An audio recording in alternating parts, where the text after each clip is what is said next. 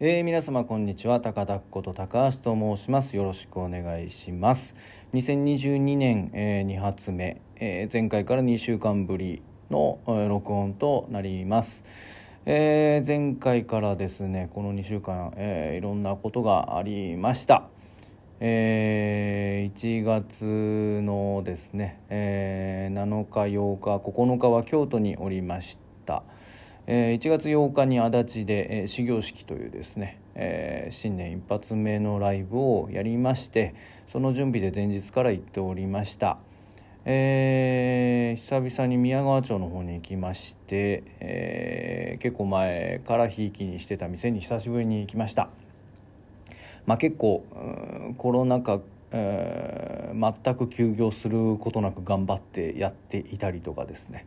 いろいろ大変だったお店のようでうんだいぶお疲れの感じはありましたけれども、えー、久しぶりに顔を見て、えー、元気づけてというような感じでした。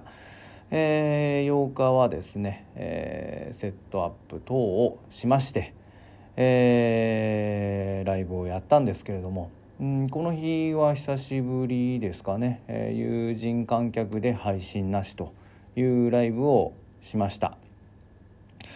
あの、行ったことある方は分かると思うんですけれどもお座敷の2階でやってですね、えー、まあ、ちょっとスタッフ的には居場所がないので襖の外で待機しているという形なんですが時々換気をしながらやっておりました、まあ、どうしても廊下にいるとですね、えっと、ライブの内容がしっかり全部聞けるわけではないんですけれども、まあ、その配信の声の出し方とですねえー、ライブでお客様の前でこう張って歌う歌い方っていうのはやっぱり違うものでして、ね、そこら辺で、えー、ユースケ自身は結構苦労してたみたいな感じですね。ただまあなんかその配信で、えー、去年までやってきたことっていうものを人様の前でできるというのはすごくやっぱりありがたいことだなというふうに思いました。まあ足立さんに行ったりとかですね。まああとちらっとバタヤン君に会ったりとか、まあ、あと翌日の日曜日はですね久々に嵐山の方に行きまして、えー、嵐山で両手をやっている友人とも会いました。あ相変わらず大変そうではありますがあ人の出に関しては前回伺った1年半前よりは、えー、人が周りにいたのかなという感じはいたしました。まあ、それから、えー、週明けまして火曜日は、えー、いつも世話になっている音響のヘッドとですね、えー、会合をしましたまあ恒例行事になってるんですけれどもいろいろ、うん、この1年どうしようかとか、まあ、こういうの探してるとかいうような話をいたしました。木曜日はですね、え3月にやろうとしている仕事の、現地視察等もしました、まあ、あと楽器屋も行きましたね、えー、楽器屋さんはですねものすごい数在庫が並んでいてたくさん動いてるなという感じがいたしましたし、えー、そこの技術をやってる方がですねオリジナルのギターを作ったということで、えー、披露してもらったんですけれども。えー、アイディアとかですね新しいものが結構いろいろ組み込まれていて、えー、このコロナ禍でも元気な人は元気だなというふうに改めて思いました。えー、翌日の金曜日はですね、えー、今年やろうとしているユースケのプロジェクトの打ち合わせを会社で一回しましてその後は、えー、3月にやろうとしているイベントのえー、打ち合わせをしました、えー、新しいミュージシャンの方ご紹介いただきまして、えー、いろんな話もしました。その後夜はですね一部の人と、まあ、あと途中からあ伊藤洋平君とヨティ君が、えー、入りまして、えー、楽しく会合をいたしました、えー、ちょうど1ヶ月前このメンバーはですね、えー、仙台で、えー、あったんですけどもそれ以来だったんですけれども、えーまあ、いろんな話もしました。それから土曜日吉祥寺バーデイズでですね、えー、東京版の始業式をしました、えー、久しぶりに土日の吉祥寺に行ったんですが駐車場事情が随分変わってて固定がなくてですねえらい高いなという印象でした。なので、えーと、ジブリ美術館の方まで車を止めに行きまして、えー、まあ、おかげで安く済んだんですけれども、えー、それでライブをやりました。えー、行ってみたらですね回線が目詰まりしててですね最初4メガ5メガぐらいしか出てなくて、え、大変焦りました、まあ、結果的には60出てたので、え、安定して配信することができたんですが、まあ、あといつも使っているモニターがですねなんかか先っちょがどっかに当たったっぽくてですね液晶がバリバリに割れてて